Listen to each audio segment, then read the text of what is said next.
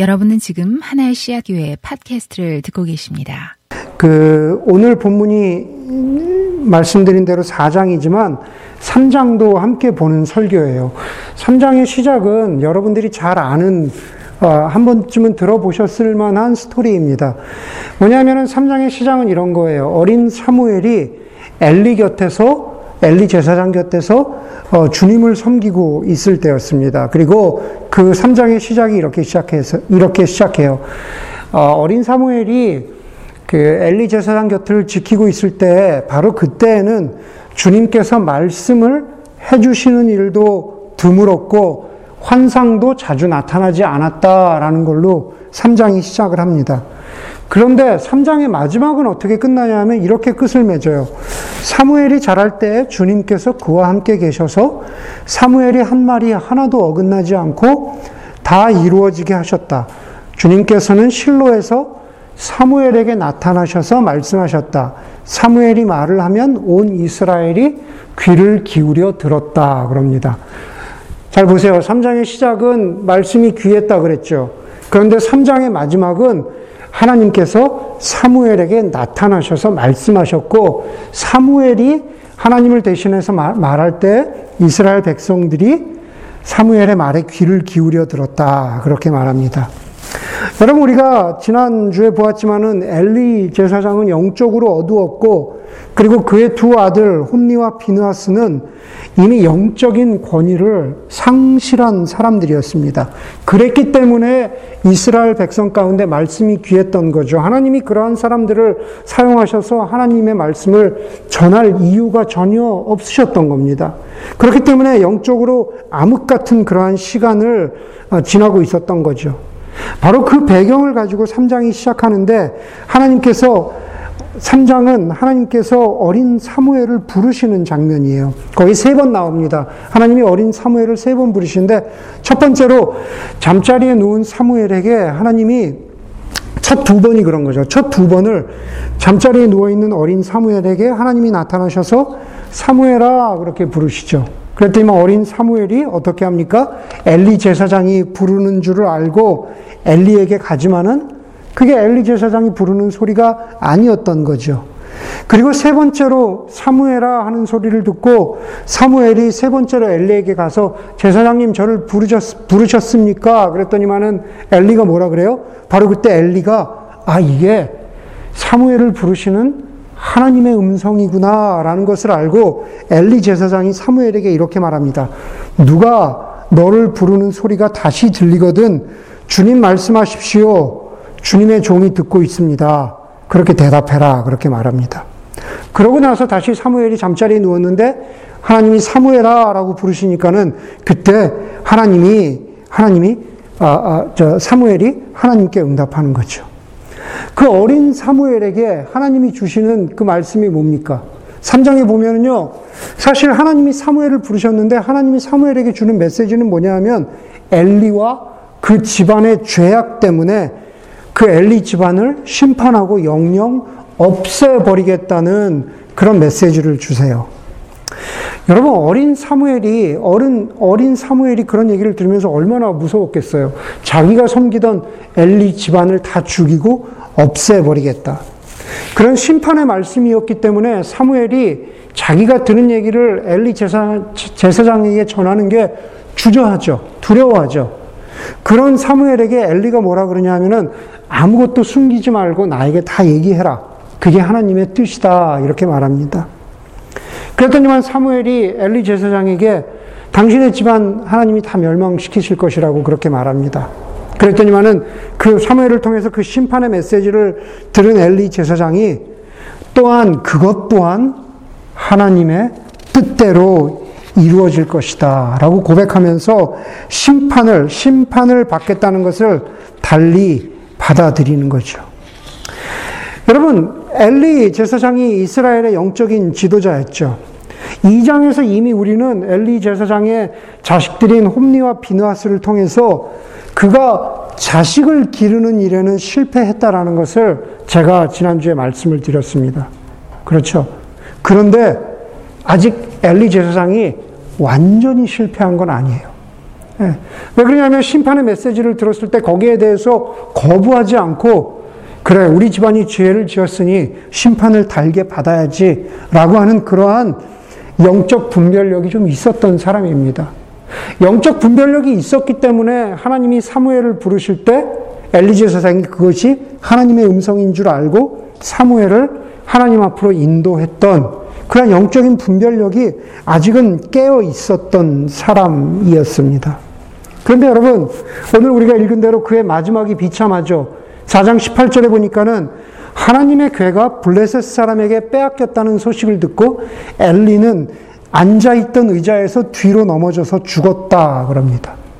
뒤로 넘어져서 목이 꺾여서 죽었습니다. 그런데 18절 이전에 이미 15절에 엘리 제사장에 대해서 성경이 뭐라고 기록하고 있냐면은 그 엘리는 이미 눈이 어두워서 앞을 거의 볼 수 없는 사람이었다. 그렇게 말합니다. 그 이유를 육체적으로 보면 98세의 나이 때문이도, 나이 때문이기도 하지만, 그러나 2장, 3장을 거쳐서 나오는, 그리고 4장까지 걸쳐서 나오는 엘리의 모든 영적인 여정을 보면은 사무엘서의 저자가 말하고자 하는 것은 영적인 분별력과 영적인 암흑 사이에서 왔다 갔다 하는 엘리의 모습을 보여주는 거예요. 예, 눈이 어두워졌다.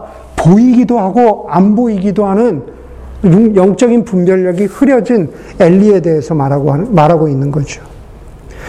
여러분, 엘리의 모습은 어떤 모습, 어떤 면에서는 우리 시대 많은 그리스도인들, 저를 포함한 그리스도인들의 모습이기도 하지 않을까라는 묵상을 저는 해보았습니다. 유명한 뉴욕 양키스의 야구 선수였던 요기 베라가 그런 말을 했잖아요. 끝날 때까지는 끝난 게 아니다. 예. 이 경기가 끝날 때까지는 끝난 것이 아니다. 야구 경기는 끝나봐야 안다라는 거죠. 그것은 우리의 영적인 여정에도 마찬가지입니다. 엘리에게도 마찬가지죠. 끝날 때 끝나봐야 아는 거죠. 물론 엘리는 그 끝이 좋지 않았던 겁니다.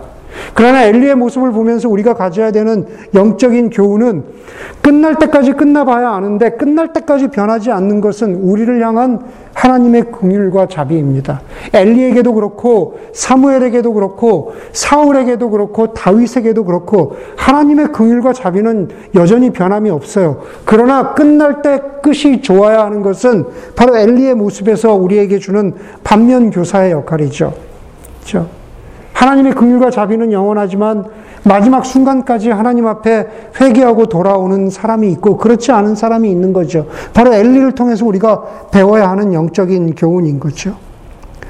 여러분 그러한 3장의 배경을 가지고 하나님이 어린 사무엘을 당신의 말씀의 도구로 세우셨습니다. 그런데 여러분 오늘 본문인 4장과 그리고 이어지는 5장, 6장을 보면은요 굉장히 한 가지 흥미로운 사실이 어, 발견이 되는데 그게 뭐냐 하면은요. 사무엘이 주인공 같은데 갑자기 사무엘이 사라져 버려요. 3장에서도 하나님이 사무엘을 부르셨잖아요. 그럼 이제 사무엘이 주 무대로 등장을 해야 되잖아요. 그런데 갑자기 사무엘이 사라져요. 언제 사라지냐 하면은 보세요. 4장 1절에 보면은 3장 마지막부터 4장 1절에 보면은 사무엘이 말을 하면 온 이스라엘이 귀를 기울여 들었다 그럽니다. 무슨 얘기예요? 사무엘이 영적 지도자로 우뚝 섰다라는 말인 거죠. 3장 20절에서 보면은 단에서 부엘세바까지 온 이스라엘은 사무엘이 주님께서 세우신 예언자임을 알게 되었다. 그래서 사무엘이 말을 하면 온 이스라엘이 듣게 되었다 그러는 거죠. 사무엘이 영적 지도자가 되었는데요. 그런데 2절, 1절, 그 바로 뒷부분이죠. 1절 거기서부터는 어, 이스라엘과 블레셋 사이의 전쟁 이야기가 나오죠. 거기서부터 사무엘이 나오지가 않아요. 온 이스라엘이 사무엘의 음성을 들었다 그러는데 그러고 나서는 4장 전체를 통해서 사무엘이 전혀 등장하지를 않습니다. 그리고 사무엘이 언제 다시 등장하냐 하면은요, 7장에 나 가서 등장을 해요. 7장에 보면은요, 7장 2절에 괴가, 하나님의 언약, 언약궤가 기랏 여아림에 머문 날로부터 약 20해 동안, 20년이죠. 20해 동안 오랜 세월이 지났다. 사무엘이 온 이스라엘 온 족속에게 말하였다 그럽니다. 자, 보세요. 3장에서는 어린 사무엘이었죠. 그렇죠? 3장이 되게 어린 사무엘이었어요. 그런데 7장에 다시 등장을 하는데 사무엘이 7장에 등장을 하는데 7장에선 사무엘이 굉장히 큰 어른이 돼 버렸어요. 뭡니까? 3장과 7장 사이에는 굉장히 오랜 세월이 지났다는 것을 암시하고 있는 거죠. 그리고 심, 심지어, 심지어요, 우리가 계속 보겠지만, 8장에 가면은요, 8장의 시작은 뭐라고 시작하면, 사무엘이 늙자, 이렇게 해요. 사무엘이 늙었다 그래요. 4장, 5장, 6장에서 전쟁 얘기 한 번 나오고 나서는 3장에서 7장, 8장은 사무엘의 성년기, 그리고 8장에선 사무엘의 노년기로 그렇게 건너뛸 만큼 확 건너뛰고 있는 겁니다. 무슨 얘기냐면은 연대기로 따지면, 연대기로만 따져도 3장과 4장의 사이에는 굉장히 오랜 수십 년의 간격이 있다라는 것을 우리로 하여금 짐작해 해주는 게 그게 바로 3장과 4장의 모습입니다. 그런데 그것보다 더 중요한 건 뭐냐면은 오늘 4장이 시작하는데 하나님의 언약계와 관련해서 사무엘이 등장하지 않는다는 거죠. 하나님이, 하나님이 사무엘에게 말씀하셨어요. 그리고 지금 전쟁이라고 하는 중요한 장면, 중요한 일을 앞두고 있어요. 그런데 영적 지도자의 모습이 사라지고 맙니다. 무슨 얘기냐면은 4장에서 사무엘의 역할이 어, 없었다는 거죠. 왜 그럴까? 왜, 왜 사무엘이 사라질까? 바로 그 안에서 하나님이 우리에게 주시는 영적인 교훈을 찾아야 한다라는 겁니다. 여러분, 4장은요, 이스라엘과 블레셋 사이의 전쟁을 그리고 있죠. 블레셋은 당시 가나안 지방의 해안 지대를 다리고, 다스리고 있었던 오래된 그, 그 부족이었어요. 여러, 여러 민족 중에 하나였습니다. 성경을 보면 구약을 통해서 이스라엘을 다, 이스라엘을 괴롭히는 끊임없이 괴롭히는 몇몇 어, 민족, 몇몇 부족 가운데 대표적인 민족 중에 하나가 바로 블레셋입니다. 1절, 2절에 보면은 드디어, 드디어 바로 블레셋, 블레셋과 이스라엘 사이의 전쟁이 시작되는 거죠. 그리고 4장 초반에 1절에서, 1절, 2절에서 첫 전투에서 몇 명이 죽었다 그래요? 첫 전투에서 이스라엘 사람 4천 명이 죽었다 그래요. 4천 명이 죽었다 그럽니다. 그랬더니만 3절의 시작이 이렇, 이렇습니다.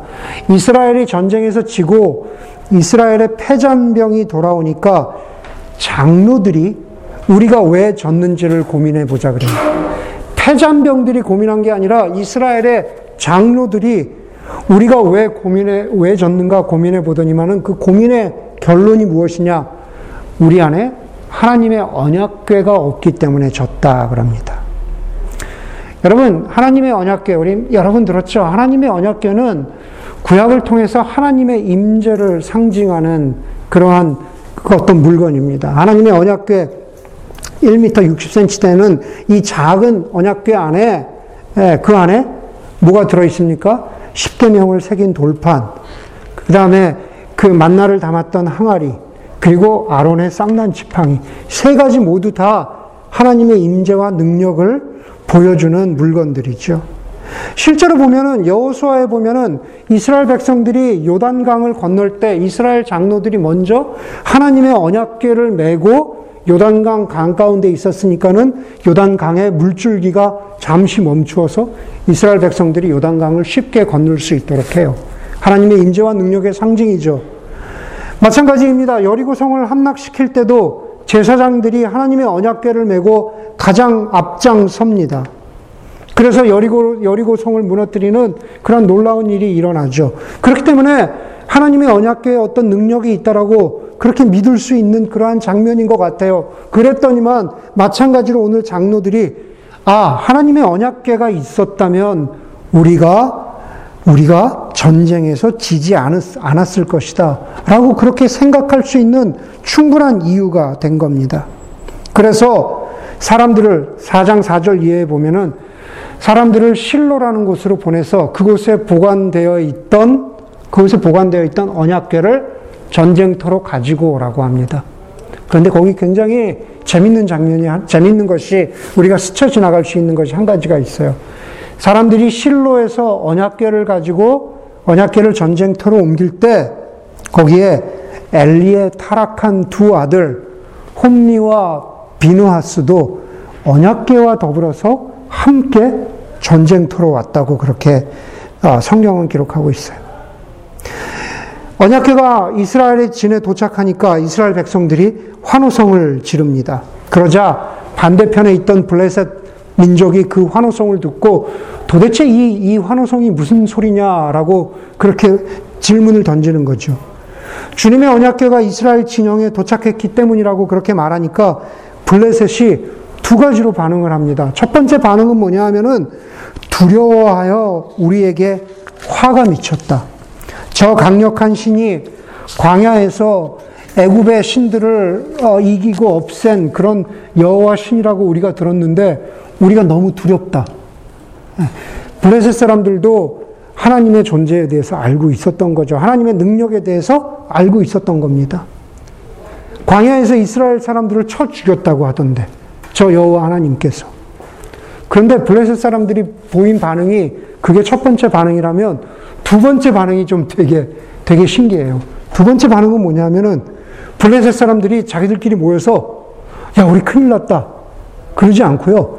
자 블레셋 사람들아 대장부답게 힘내라.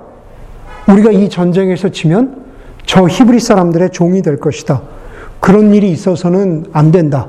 우리가 힘써 싸우자. 그럽니다. 이스라엘의 여호와 하나님이 힘센 것은 알겠는데 자 우리가 너무 그것 때문에 기죽지 말자. 우리가 힘을 모으자. 우리가 저 이스라엘 사람들에게 지면은 우리가 히브리 사람들의 종이 되니까 우리가 그럴, 그럴 수는 없다. 우리가 힘을 내자. 이렇게 말합니다. 그러고 나서 전쟁이 벌어지죠. 전쟁이 벌어져요. 10절은 전쟁의 결과에 대해서 말합니다. 4장 10절에 대해서 전쟁의 결과가 어떻게 됐을까요? 언약계가 있었으니까는 이스라엘 백성이 이겼을까요? 네. 여리고성을 물리쳐 주신 것처럼 하나님께서 이번에도 이기게 하셨을까요? 10절은 이렇게 말해요. 블레셋 사람이 전투에 임하니 이스라엘이 져서 제각기 자기 장막으로 달아났다. 이스라엘은 이때 그냥 진 게 아니라 반복해서 얘기하죠. 아주 크게 져서 보병 3만 명이 죽었다. 하나님의 괴를 빼앗겼고 엘리의 두 아들 홈니와 비누아스도 이때 전사하였다 그럽니다. 전쟁에서 지고 4천 명이 아니라 이번엔 3만 명이 죽어요. 제사장 타락한 제사장들이긴 하지만은 홈니와 비누아스도 그 전쟁터에서 죽어요. 그리고 언약궤도 빼앗겨요. 여러분 나중에 보면 알지만 5장 6장은 빼앗긴 언약궤가 빙빙 도는 얘기를 그 기록한 거예요. 블레셋 진영에 이 마을로 갔다가 저 마을로 갔다가 그거 기록한 게 5장 6장이거든요. 그리고 7장 초반에 보면은 언약계가 다시 돌아왔다. 뭐 이 얘기를 하고 있는 거예요. 그건 우리가 다음 주 다다음 주에 함께 보게 될 거예요.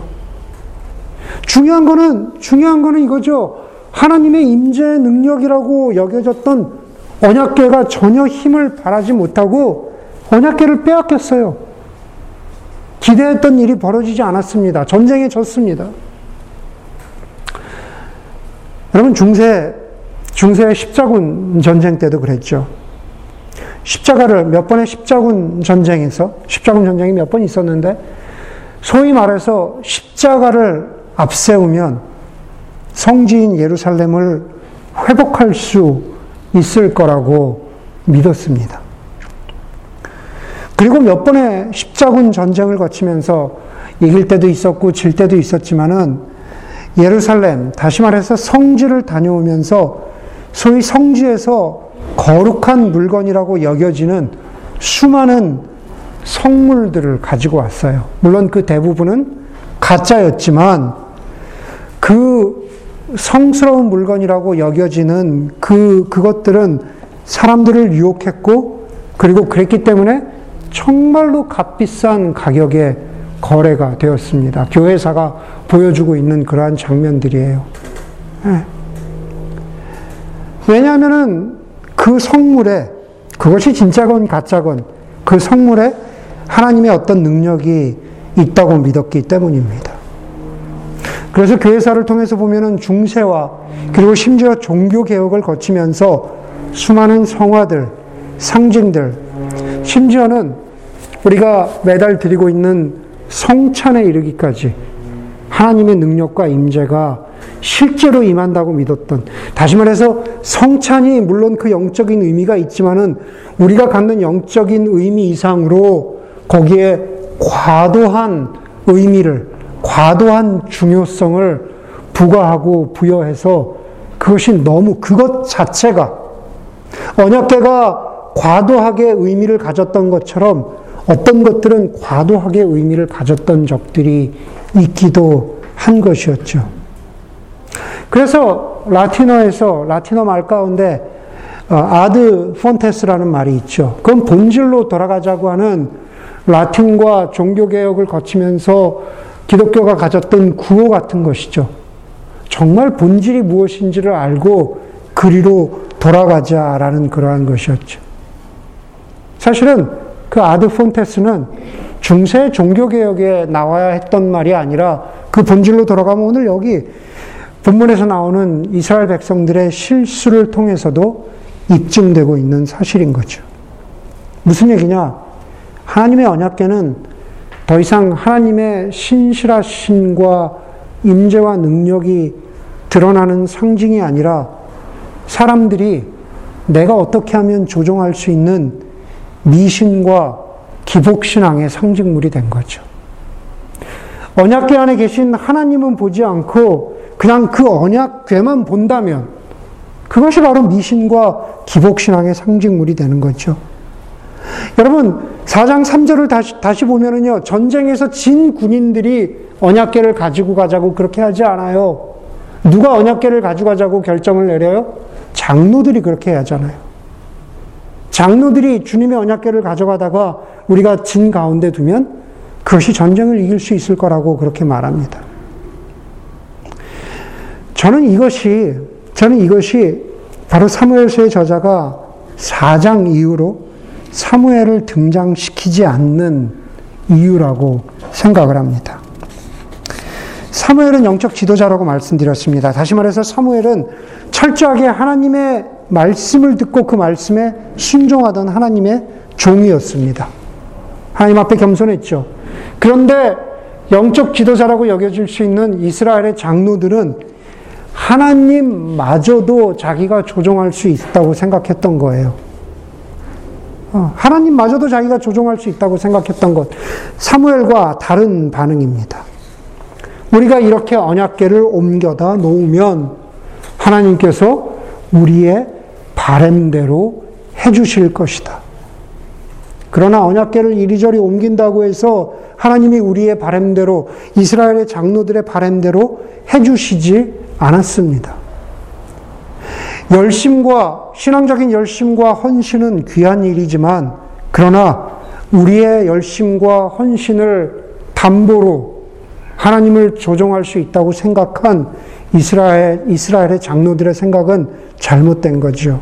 그것은 영적인 교만이고 미신적이고 기복적인 모습일 따름입니다. 오랜 세월이 지나서 이사야 선지자는 이스라엘 백성들에게 똑같은 말을 하고 있죠. 이사야 55장 8절에 이는 내 생각이 너희와 다르며 내 길은 너희의 길과 다름이라. 이사야 선지자를 통한 하나님의 말씀이세요. 하나님의 생각은 너희들의 생각과 다르다. 하나님의 방법과 계획은 너희의 길과 다르다라는 거죠. 하나님의 생각과 계획은 감히 우리가 가늠할 수, 뭐, 가늠할 수 없을 만큼 크고 놀라운 일인데 그것은 우리를 구원하시는 하나님의 구원 계획에서도 그렇지만 우리를 인간을 심판하시는 하나님의 심판에 있어서도 동일하게 우리가 감히 가늠해 볼 수 없는 것입니다. 오늘 블레셋의, 블레셋, 블레셋에게 언약궤를 빼앗긴 사건은 종교적인 부패가 가득하던 이스라엘에게 하나님께서 심판을 내리신 사건인 거죠. 그 종교적인 부패는 엘리와 그의 아들들에게서 시작했고, 그리고 기복적이었고 미신적이었던 이스라엘 장로들 사이에서도 퍼져 있었던 거죠. 그리고 아이러니하게도 하나님이 이스라엘 백성을 심판하신 방식은 하나님의 인재와 능력이 임한다고 믿었던 언약궤가 전혀 효력을 발휘하지 못하는 그러한 방식을 통해서 하나님이 이스라엘 백성들을 심판하신 거죠. 다시 이사의 말씀. 내 생각은 너희의 생각과 다르다. 여러분, 지금 이 시대, 지금 이 시대에 하나님의 언약계가 무엇일까요? 다시 말해서, 지금 이 시대에 원래 언약계가 본질적으로, 본래적으로 가지고 있었던 것. 다시 말해서, 언약계는 하나님의 임재와 능력이라고 했는데, 하나님의 임재와 능력이 드러나는 이 시대에 하나님의 언약궤는 무엇일까? 지금도 언약궤가 있을까? 그렇지 않죠. 여러분, 이 시대의 하나님의 언약궤는 바로 교회와 그리스도인들의 삶이죠. 저와 여러분들의 삶, 그리고 교회 공동체가 하나님이 살아계시고 하나님이 여전히 역사하고 계시다는 것을 보여주는 하나님의 언약궤에 살아있는 증거가 교회고 그리스도인들입니다. 그런데 여러분, 이 시대에 지금 교회는 어떻습니까? 세상 속에서의 교회의 신뢰는 말로 할 수 없을 만큼 많이 추락했습니다. 그것은 많은 면에서 세상이 교회에게 주는 도전이라기보다는 교회가 스스로 자초한 일이죠. 물신주의, 세속주의, 기복주의, 바로 그런 어떤 면에서 미신적인 신앙이 하나님을 저만치 밀어놓고 교회의 주인 되신 하나님마저도 우리가 조종할 수 있다고 우리가 이만큼 헌신하면 하나님이 우리 뜻대로 움직이실 것이라고 생각했던 이스라엘의 장로들의 실수가 영적인 실수가 지금 이 시대의 교회에도 반복되고 있는 것은 아닌가 우리가 우리 자신을 돌아 보아야 하는 거죠. 그것이 교회사로 입증되고 있죠. 종교개혁 시대를 통해서. 그리고 바로 이 지금 21세기를 통해서. 제가 늘 말씀드리지만은 제가 교회가 잘못입니다. 라고 한다면은 마치 내 자신은 잘못이 없는 것 같아요. 그러나 우리 그리스도인들이 잊지 말아야 하는 것은 교회라는 그 막연한 이름 뒤에 우리가 숨지 말아야 한다라는 거죠. 교회는 결국 무엇입니까? 교회는 그리스도인들의 모임이잖아요. 그리스도인들 한 사람 한 사람이 모인 것이 그것이 바로 교회이기 때문에 그렇습니다. 설교에서 설교 처음에서 말씀드린 엘리의 모습이 우리 그리스도인들의 모습 아닌가 우리가 살펴보아야 한다라는 거죠. 우리 가운데 어떤 때는 영적인 분별이 있지만은 많은 경우 영적인 암흑 속에서 살아가고 있지는 않은가. 제가 아까 말씀드, 말씀드렸죠. 엘리가 싸움터에서 돌아온 벤야민 사람으로부터 전해주는 소식을 듣는 거죠. 당신의 두 아들도 죽었습니다. 블레셋도 빼앗겼습니다. 그 소식을 듣고 엘리 제사장이 앉아있던 의자에서 뒤로 넘어져서 문 곁으로 쓰러져 목이 부러져 죽었다. 늙은 데다가 몸까지 무거웠기 때문이다. 그는 40년 동안 이스라엘의 사사로 섬겼다. 40년이래요, 40년. 여러분, 저는 설교 준비하면서 엘리가 40년 동안 이스라엘의 사사로 섬겼다라는 바로 그 구절 한 문장을 한참 들여다보았습니다. 그러면서 결국 엘리가 아니라 저와 여러분들을 생각하게 되는 거죠. 여러분, 우리가 그리스도인이 되고 우리가 우리의 인생을 얼마 동안 살 수 있을까요? 어떤 사람은 어렸을 때부터 모태신앙이고, 그리고 어떤 사람은 뭐 나이가 먹어서 그리스도인이 되고, 어떤 경우에든 그리스도인으로서 40년은 긴 세월일 수 있고, 그리고 중요한 것은 우리 언제 죽는다는 거죠. 우리 언젠가 죽습니다. 그런데 오늘 4장에 보면은 죽기까지, 죽는 순간까지 엘리가 영적으로 갈팡질팡합니다. 엘리가 영적으로 갈팡질팡했다라는 것을 어떻게 알 수 있어요? 아까 여러분 처음에 전쟁터로 언약궤를 옮겨갈 때 그때 누가 쫓아간다 그래요? 성경에 보면은 언약계가 실로에서 전쟁터로 갈 때 엘리의 두, 두 아들인 혼니와 비누아스가 쫓아갔다라고 하죠. 그것이 상징하는 건 뭡니까? 언약계가 전쟁터로 옮겨갈 때 엘리는 전혀 관여하지 않았다라는 것을 암시해요. 네. 생각이 있는 그리고 영적인 분별이 있는 지도자였으면 어떻게 했어야 맞습니까? 이 언약계가 지금 전쟁터로 가는 게 맞느냐?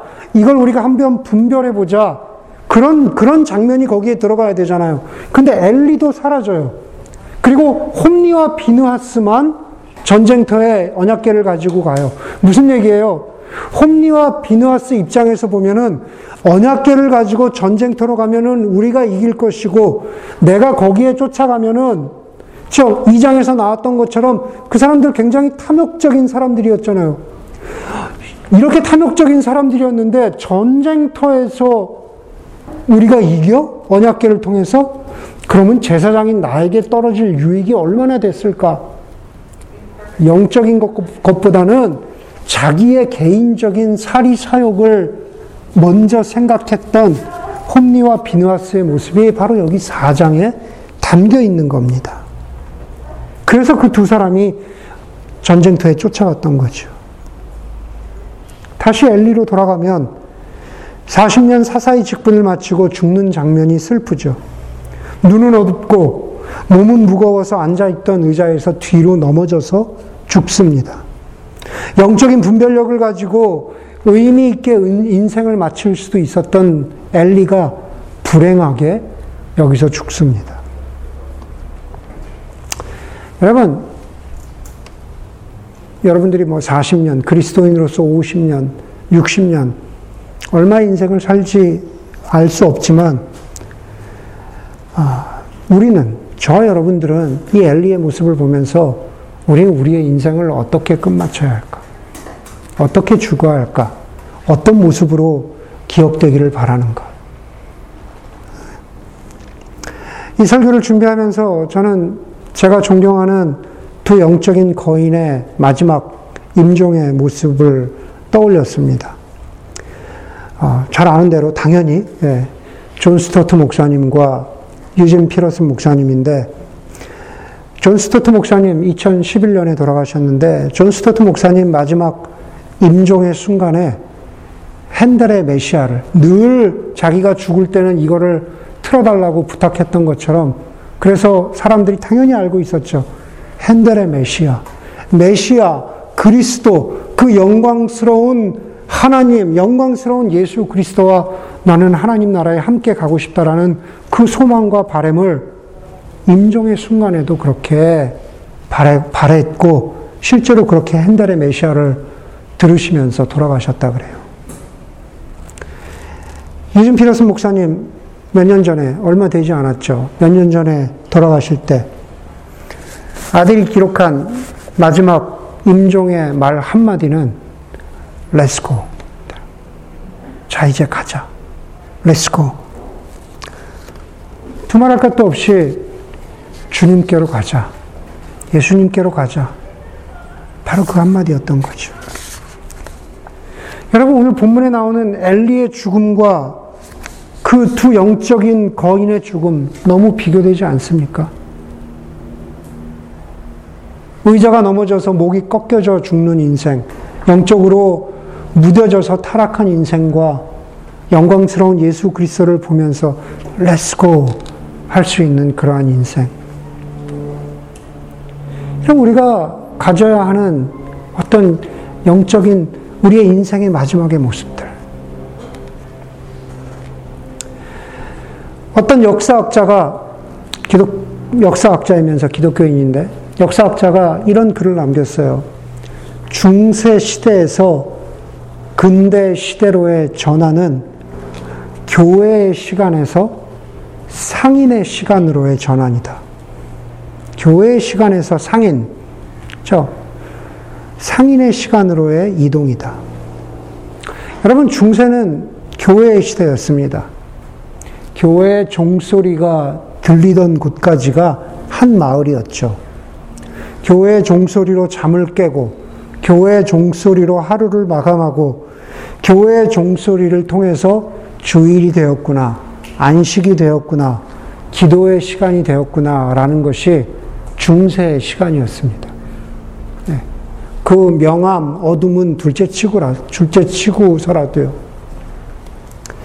다시 말해서 교회가 상징하는 것은 우리의 시간과 공간을 다스리시는 하나님이 계시다는 게 그것이 바로 교회의 시간, 중세의 시간입니다. 그러니 중세로 돌아가자 뭐 제가 이런 얘기를 하고 있는 건 아닙니다. 그렇던 인간의 삶이 상인의 시간으로 바뀌었습니다. 상인, 그렇죠? 장사하는 사람, 장사하는 사람들에게 가장 중요한 건 뭡니까? 결국 근대의 시간에서는 시간이 돈이다라는 개념입니다. 그리고 지금 세상은 철저하게 상인의 시간으로 살아가는 세상인 거죠. 다른 곳은 몰라도 최소한 여러분들 그렇잖아요. 시간이 돈이잖아요. 시간이 돈이잖아요. 모든 것을 가치로, 모든 것을 돈으로 따지기 시작하면 심지어 영적인 것도 나에게 얼마만큼의 유익을 주느냐로 계산하게 됩니다. 마치 우리도 모르는 사이에 우리에게 언약궤적인 기복 신앙이 스며 들어오는 거죠. 그게 기복이고 미신이에요. 예, 예배가 나에게 얼마나 유익을 주나. 하나, 예배를 통해서 하나님을 바라보는 것이 아니라 언약궤를 통해서 하나님을 바라보아야 되는데 언약궤만 바라보면 이 예배의 시간, 이 한 시간이 나에게 어떤 유익을 줄까? 내가 무엇을 얻었는가? 그런 mentality는 상인의 mentality, 기복, 미신의 mentality입니다. 신앙생활을 그렇게 하다 보면은 최악의 경우에는 엘리처럼 인생을 마감하게 되는 거죠. 우물쭈물 하다가 남긴 것 없이 죽게 된다라는 겁니다. 여러분, 엘리에게서, 엘리에게서, 이스라엘의 장로들에게서, 홈리와 비느하스에게서 영적인 교훈을 얻기 바랍니다. 사장은 사무엘이 등장하지 않아요. 영적인 반면 교사의 역할로 이 바로 부정적인 이미지를 통해서 우리에게 주고 있는 하나님의 메시지를 들어야 한다는 겁니다. 우리의 조종, 우리의 계획, 우리의 방식이 아니라 진정 하나님이 우리에게 바라시는 삶의 모습이 어떠해야 하는지, 무엇을 회개하고 무엇을 지향하는, 무엇을 바라보는 삶을 살아야 하는지, 바로 그것이 사장 우리에게 주는 언약계에 담겨 있는 진실이고, 우리가 들어야 하는 하나님의 메시지라고 저는 믿습니다. 함께 기도하도록 하겠습니다.